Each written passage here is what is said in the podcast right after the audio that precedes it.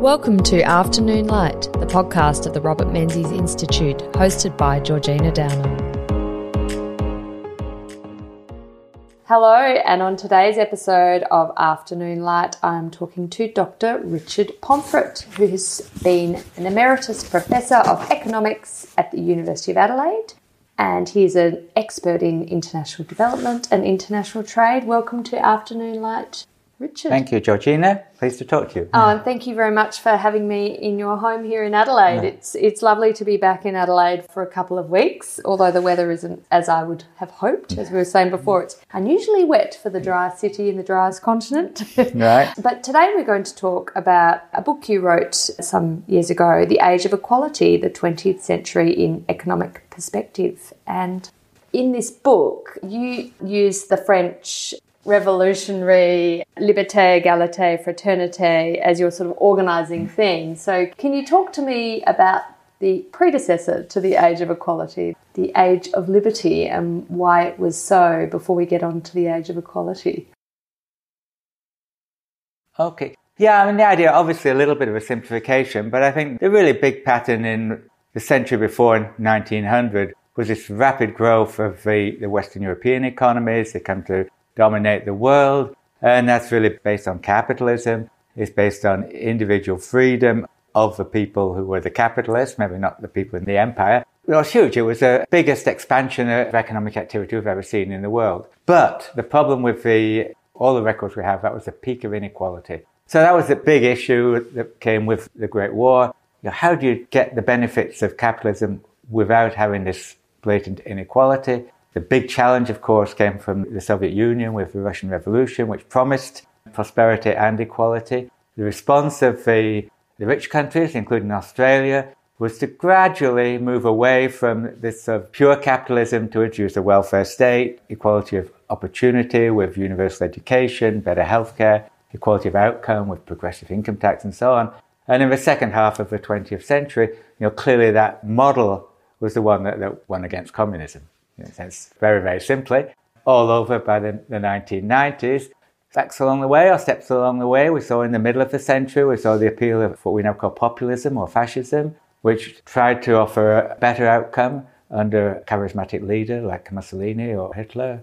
But in the end, I think it's really clear by the 1990s that it was capitalism plus some form of a welfare state was the dominant system. So that's fantastic to get that real overview of how we've gone from an age of liberty to equality. And I know your next sort of iteration is, of course, the age of fraternity. Just going back to the age of liberty, because there are some quite profound changes that took place in that period, of course, the abolition of slavery, and as you said, that real focus on individual freedom. So, freedom from slavery. You've got the collapse of the feudal systems of, that have been obviously prominent in the Middle Ages through that Industrial mm-hmm. Revolution. Mm-hmm. We're just seeing all those collapse. But as you say, that it was a very unequal society despite those freedoms that we were yeah. enjoying.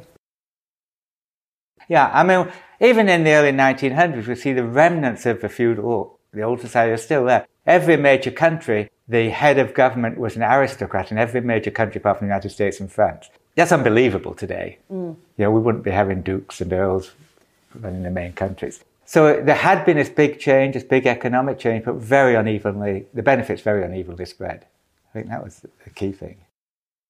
And was that because of the vestiges of the feudal system that we were experiencing liberty, freedoms, mm but the feudal system still gave us sort of an overlay of yeah. to the victor yeah. or to the lords and ladies and dukes and duchesses go the spoils of this. To some extent, yeah. yeah. I mean, to some extent, although a lot of them were self-made people, self-made men, obviously. You know, people like the Rockefellers or mm. Carnegies in the United States. Um, they had the opportunity and they'd taken it. They were absorbed in much of Europe by the, it's a classic thing. The, the man may becomes rich, his daughter marries a duke. So that it got shared as they were incorporated into the elite. But I think it was the opportunity. I mean, the real dynamism came from the entrepreneurs who were often pretty ruthless in, for example, the slave trade, big source of profit.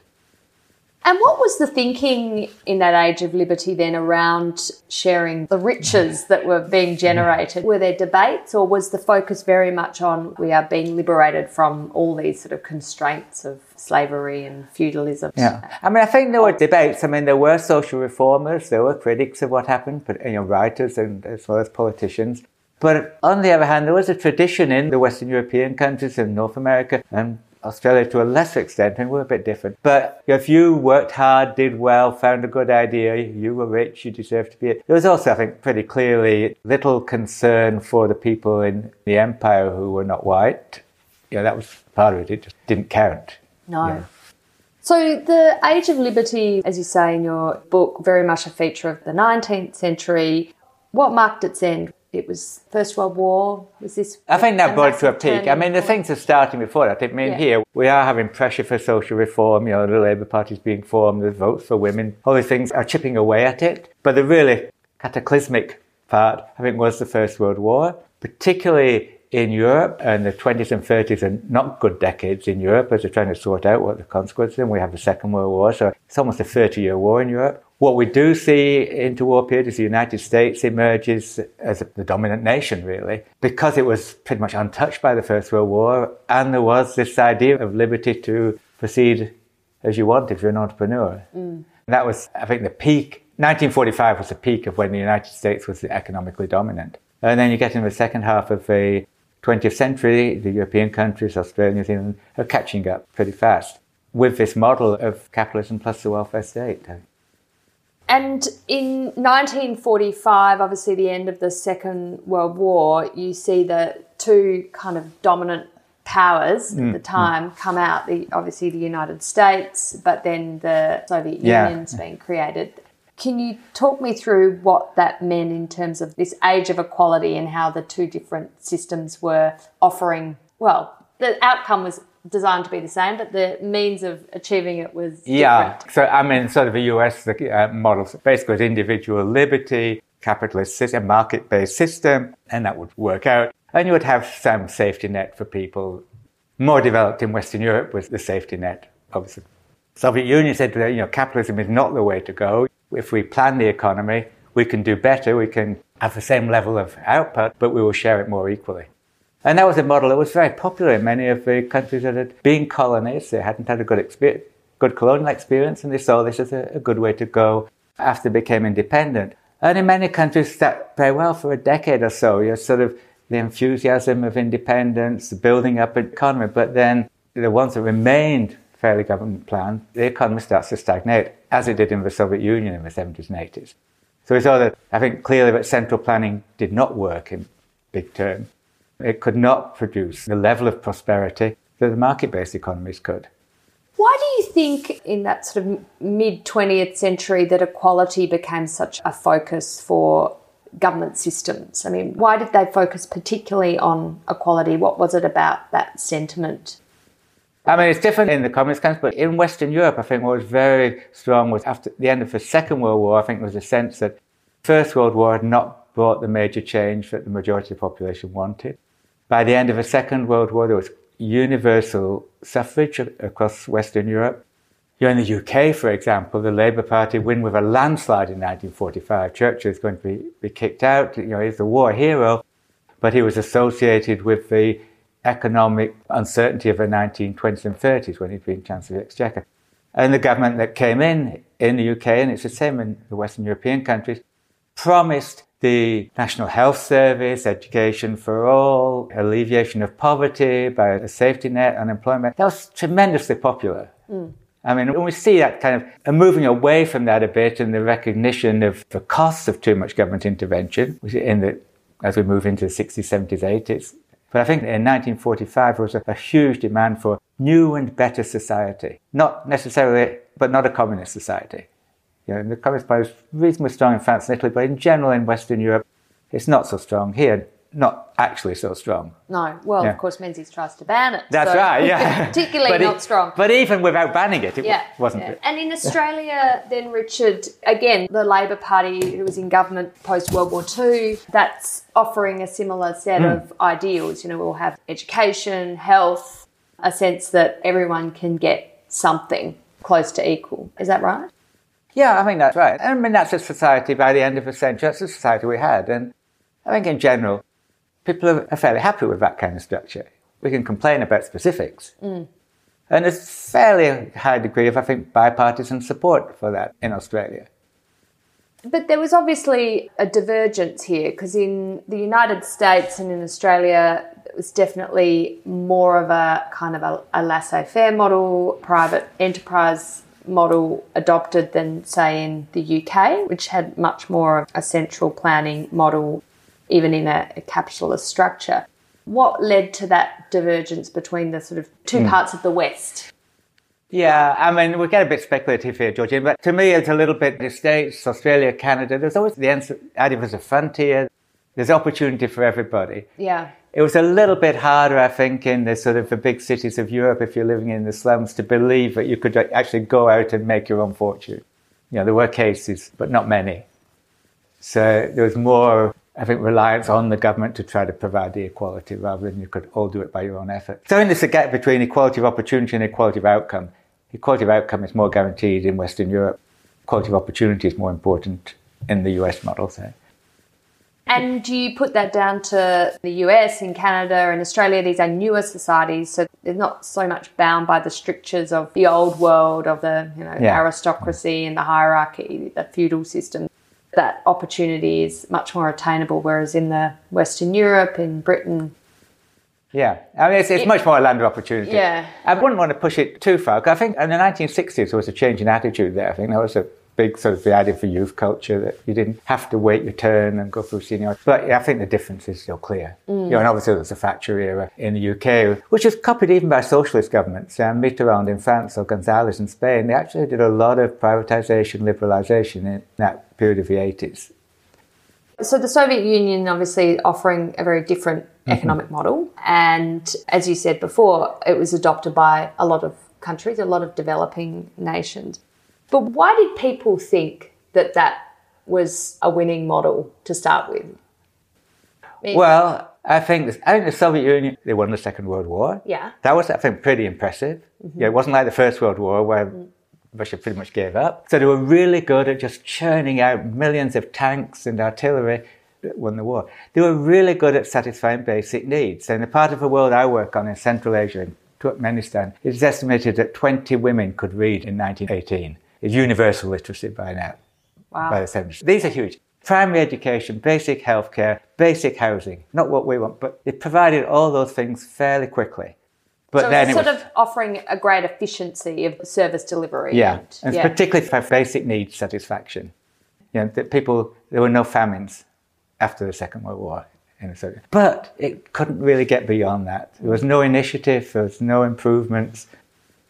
But initially, the Soviet model was shown as an example of delivering your basic needs, mm-hmm. and this is why it's attractive to yeah. other nations. Which coincided with the independence of you know, much of the big empires of Britain, France, and yes. so on. So for the new governments, particularly in, in Africa, I think, but also parts of Latin America and in Asia, many of them gave up on that, led by you know countries like Korea and Taiwan a bit different because they've been Japanese colonies. But we start to see in the 80s this Asian miracle, which is countries backing away from that heavy government involvement. Mm. And that's been another big development, I think.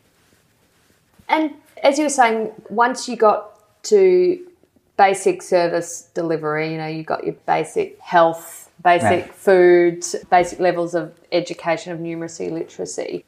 Beyond that, the Soviet model doesn't really deliver. So why is that? Why is it not capable of, of reaching the standards, say, of the yeah. United States? I think a lot of things. I think it's a lot to do with incentives. Yeah. So when we look, we talk about the big breakthroughs of technology, but a lot of improvement in productivity actually comes on the shop floor. Mm. It comes in the office. And that just didn't happen. There was no incentive to do that in the Soviet economy.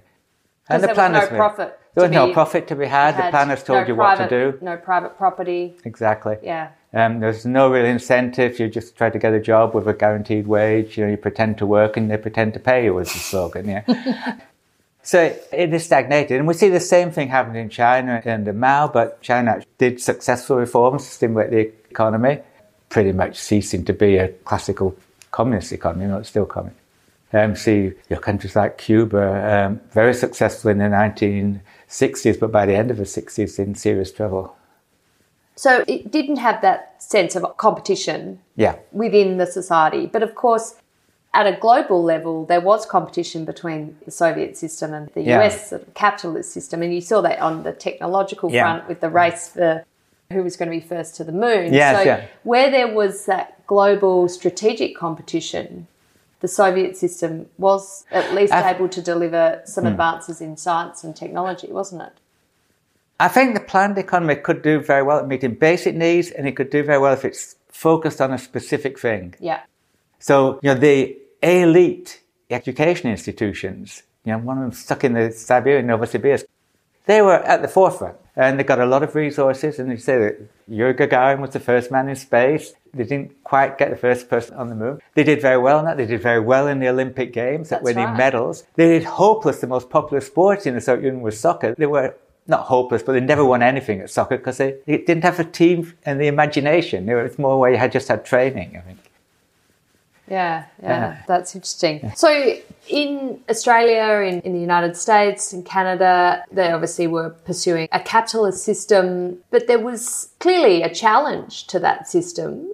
The Communist Party mm-hmm. was active in all those countries, and as you were saying, Menzies tried to ban the Communist Party in 51. How did Western governments respond to critiques of capitalism? Because they were there. And obviously, hmm. in Australia, Labor was offering quite a different model through their policies that mm-hmm. Menzies would criticise often as being very socialistic and um, Yeah. Uh, and I do think, though, by, by the last quarter of the last century, we clearly saw a convergence of major parties between like a social democratic left party and a more market based right. Pretty much everywhere. I mean, I think very clear in places like the UK with people like Wilson or France with Mitterrand or Gonzalez, I mentioned in Spain, who had this idea they were from the far left, but in office they were doing privatization. There was lots of, we saw it, I think, in Australia to me between 1983 and 2003. We had substantial bipartisanism.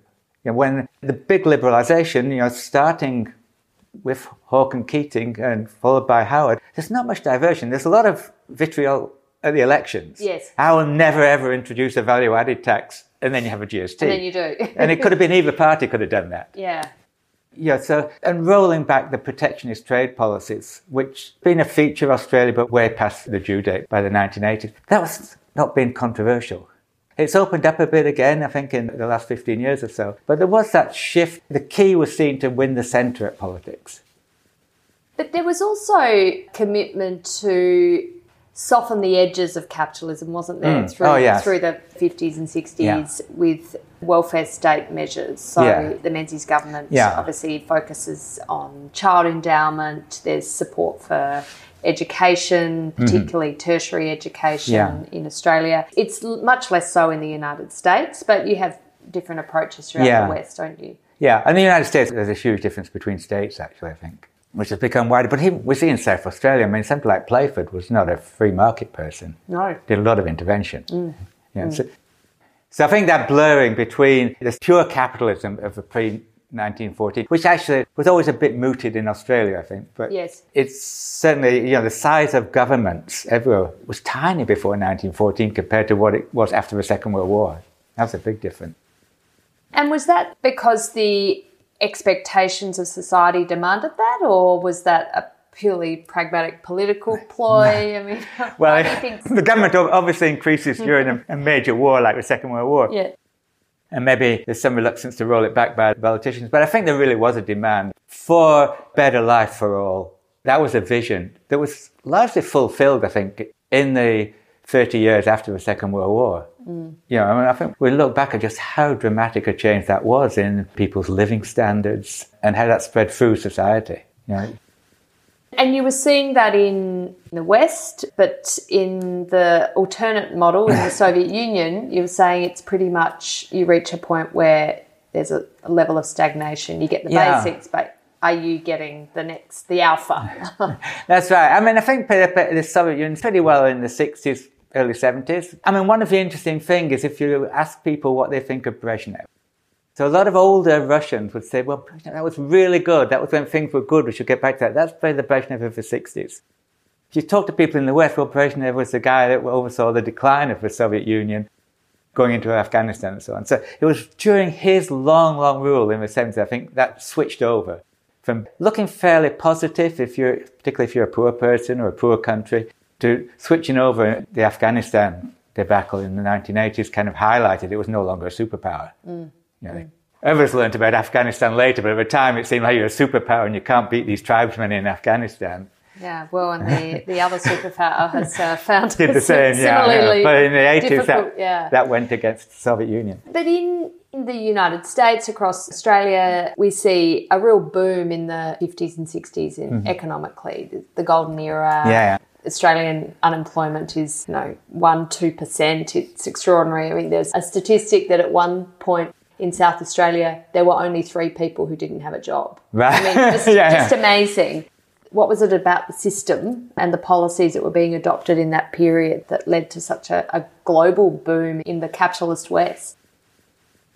Yeah, I mean, I think a lot of it was recovery from the Second World War that started off, but also it was a good system. Yeah. The whole global market system had been really disrupted in the, in the 20s by the return to the gold standard was mismanaged. The 30s, you had the Depression, you had a lot of protectionism.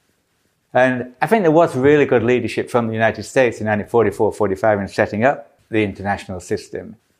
You know, based on an order of freer international trade, international institutions like the United Nations, which gets a lot of flack, but I think has helped to maintain stability in the world. You know, we're better off with it than without it. Yes, but also, what about the importance of education? Education, I mean, you, that's very you important. You didn't have compulsory school education yeah. up until I think the United States starts to introduce yeah. compulsory school education, which of course then creates a population who can do higher skilled labour. Absolutely.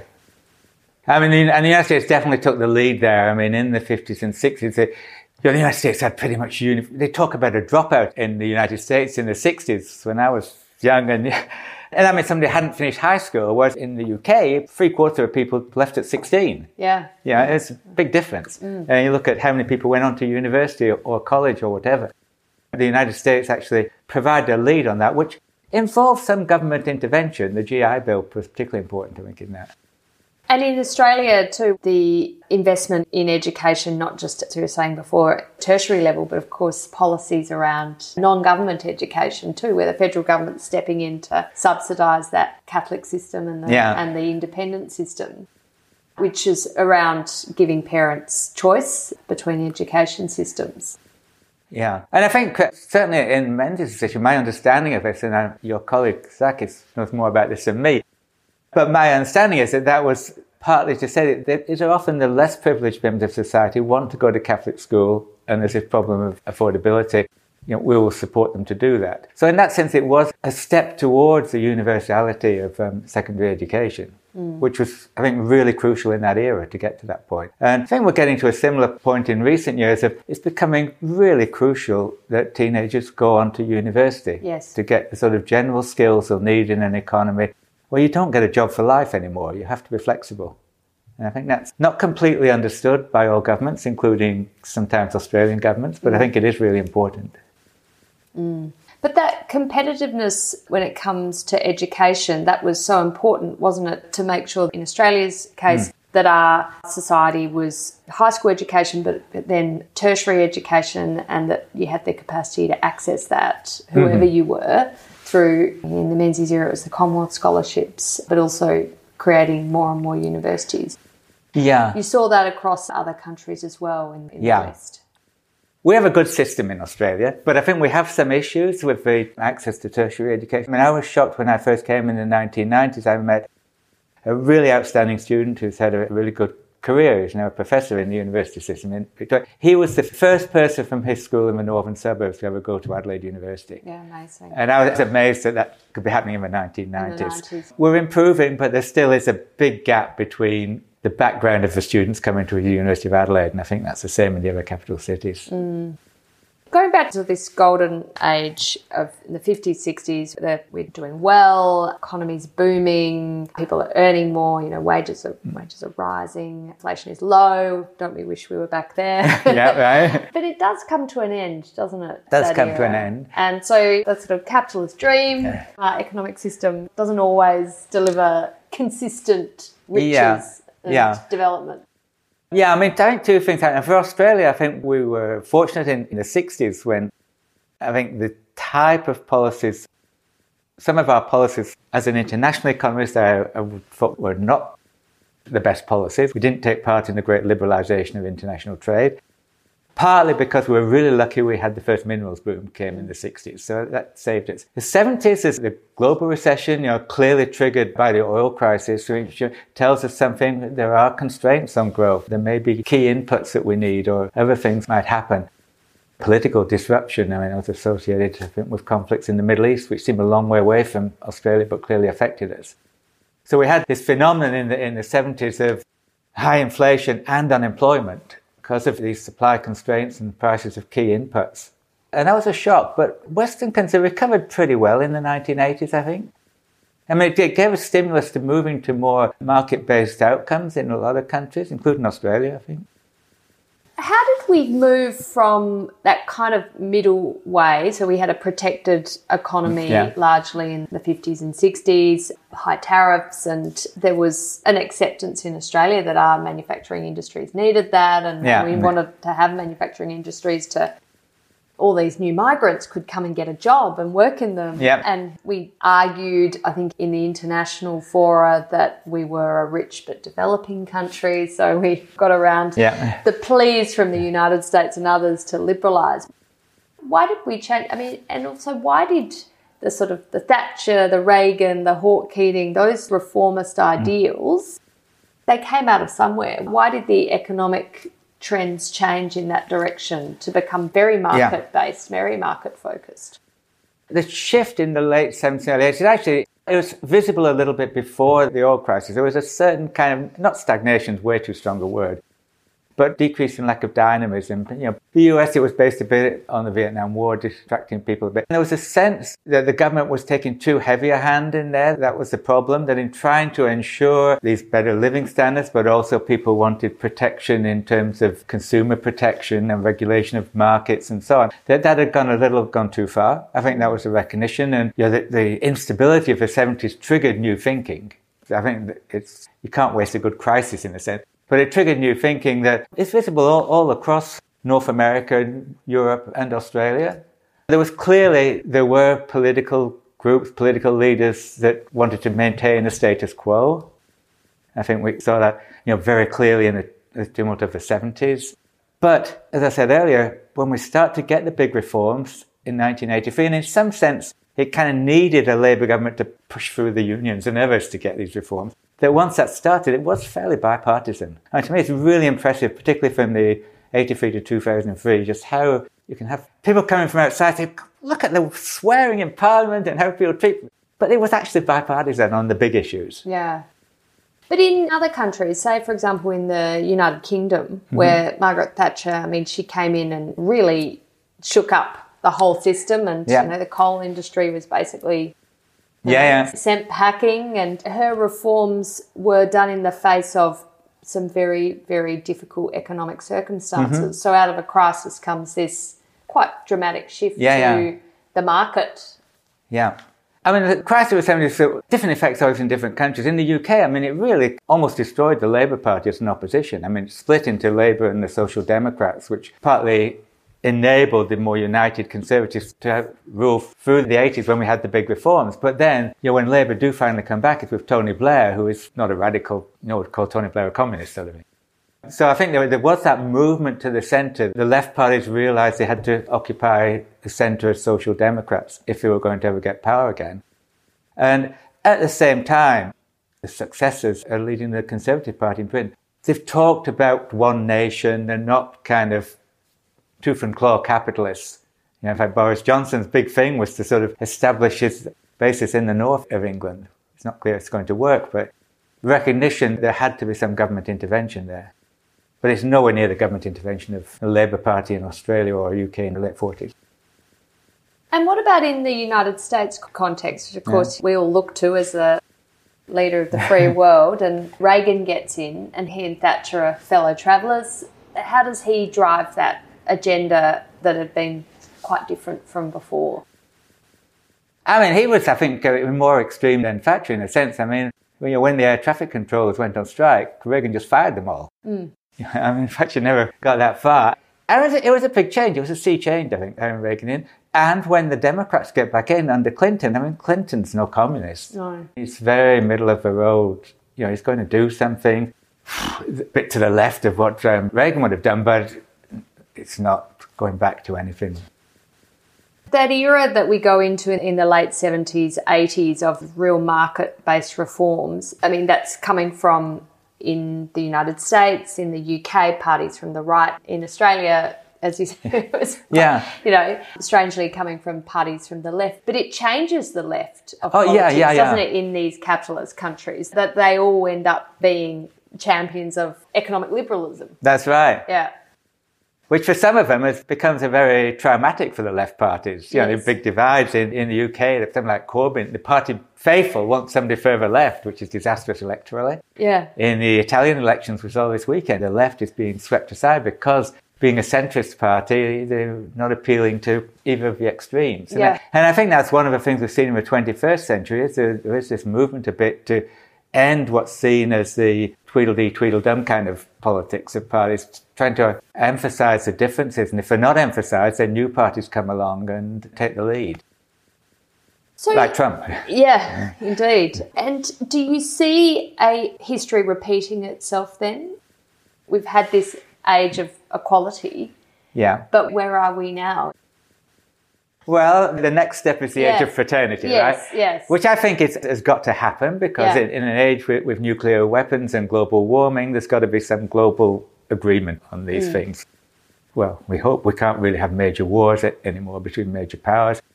Um, I think there are global things that need to be tackled, but getting from here to there, I think there are similarities to what we saw in the 1920s and the 1930s.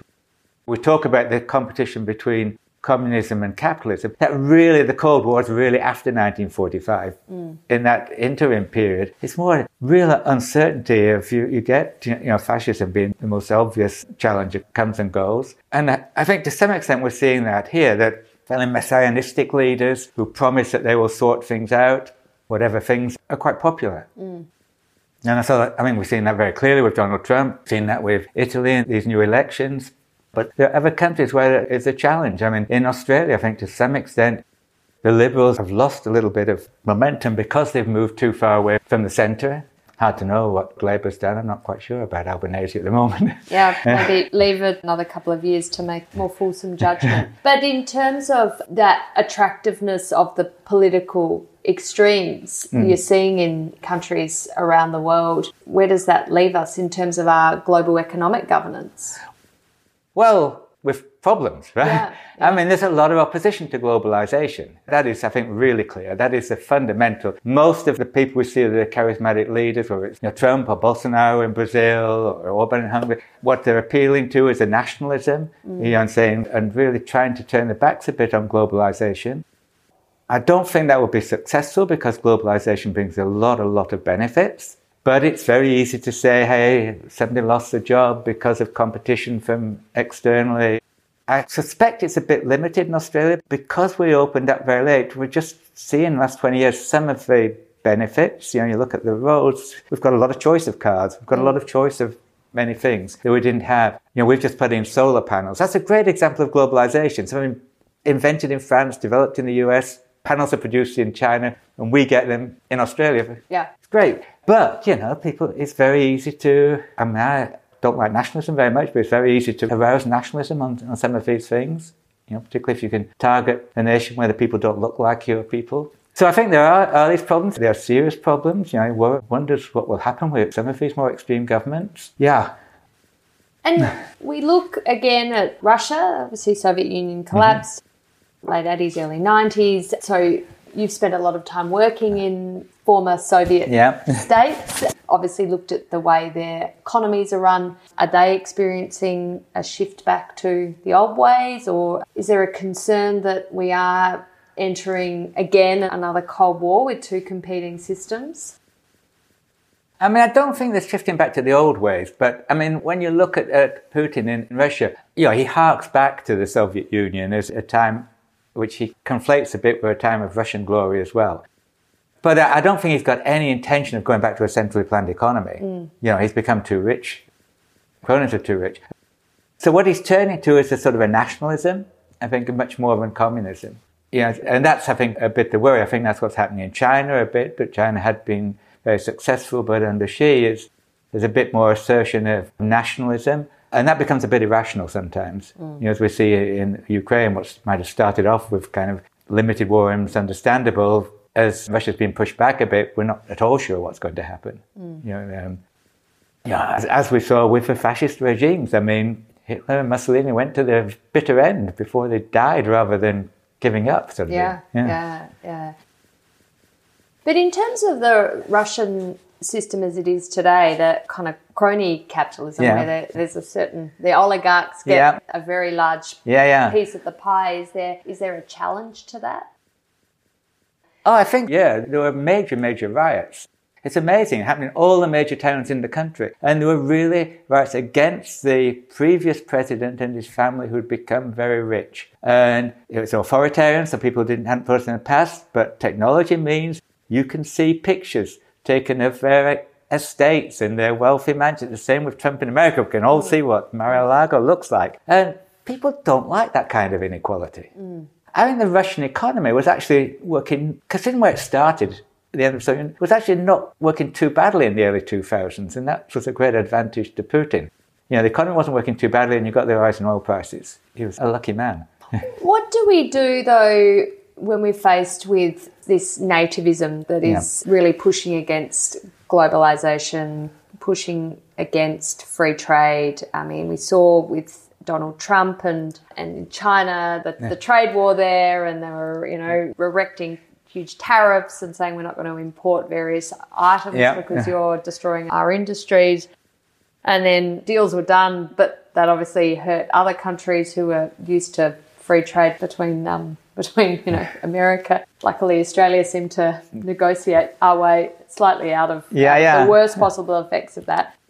Even more, we're seeing concerns around technology transfers and the strategic consequences of that. In Australia and Five Eyes countries, we banned Huawei, yep. the Chinese technology company, from operating telecommunications systems here or setting them up. So, you know, we're seeing a bifurcation in the global economy and a pushing back against free trade, which for generation has seemed to be the way mm. to do things. How do we counter that? Yeah, I don't know if we should generalize on that. You know, clearly, I mean, the Trump administration was a shock, the extent to which they tore up treaties and working against the international system. Yeah, I think there is a role for, for middle powers like Australia. To me, the main initiative has been the kind of clumsily labelled and comprehensive and progressive Trans-Pacific Partnership. Yeah. But that includes Australia, Japan, Canada, Mexico. These are all fairly major middle powers committed to extending the World Trade Organization to have rules. We've forgotten about tariffs because they've gone in these countries. They're not going to come back, but have rules about um, digitalization, about services trade, and about regulation. To me, that's very promising. The UK wants to join mm. the CPTPP. It's very promising, but it's always a problem in an international system about how do you harness the really big powers who think kind of they can do what they want, which is essentially you know, Putin's stance, seems to be shared a bit by Xi, shared by Trump. That's the problem. The world was really lucky that in 1945 the United States did sponsor a global system that was more cooperative than that. And as I say, in the age of uh, fraternity that's coming up, we need to go that direction. But there, there are a lot of worrying signs, I agree. Yeah.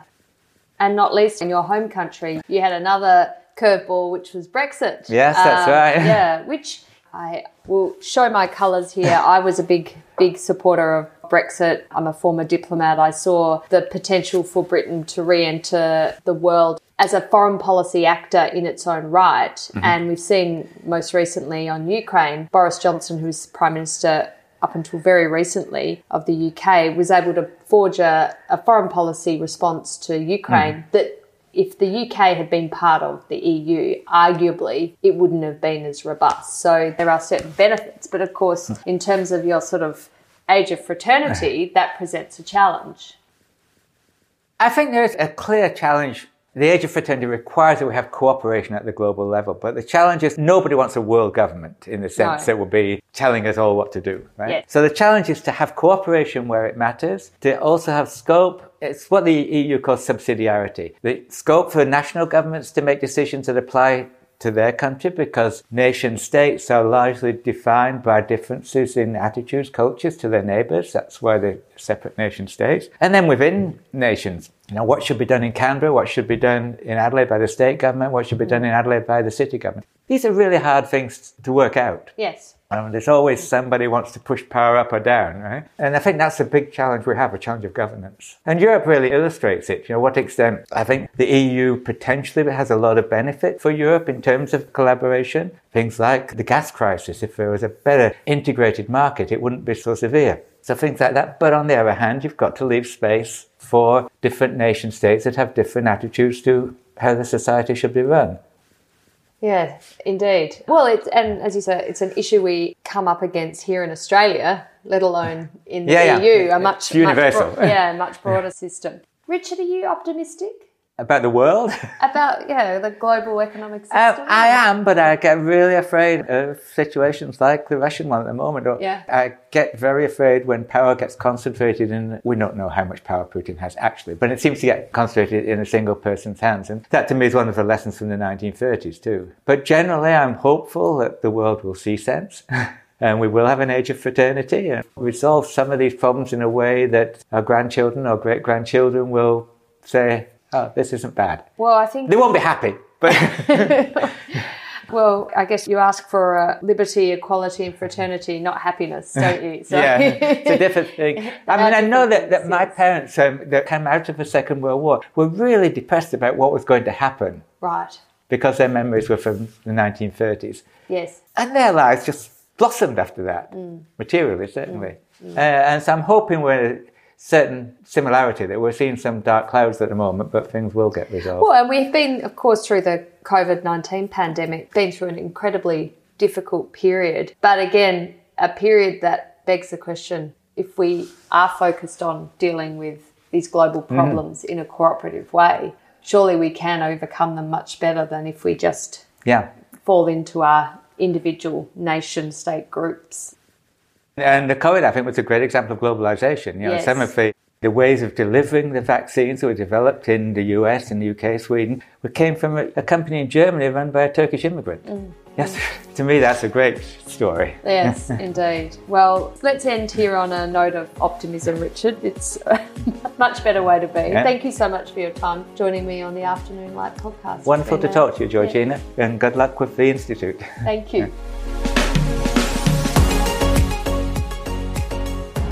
That's it for this week's episode of Afternoon Light, the podcast of the Robert Menzies Institute. Please make sure to subscribe and catch up on our latest online content on our website or on Twitter, LinkedIn, or Facebook.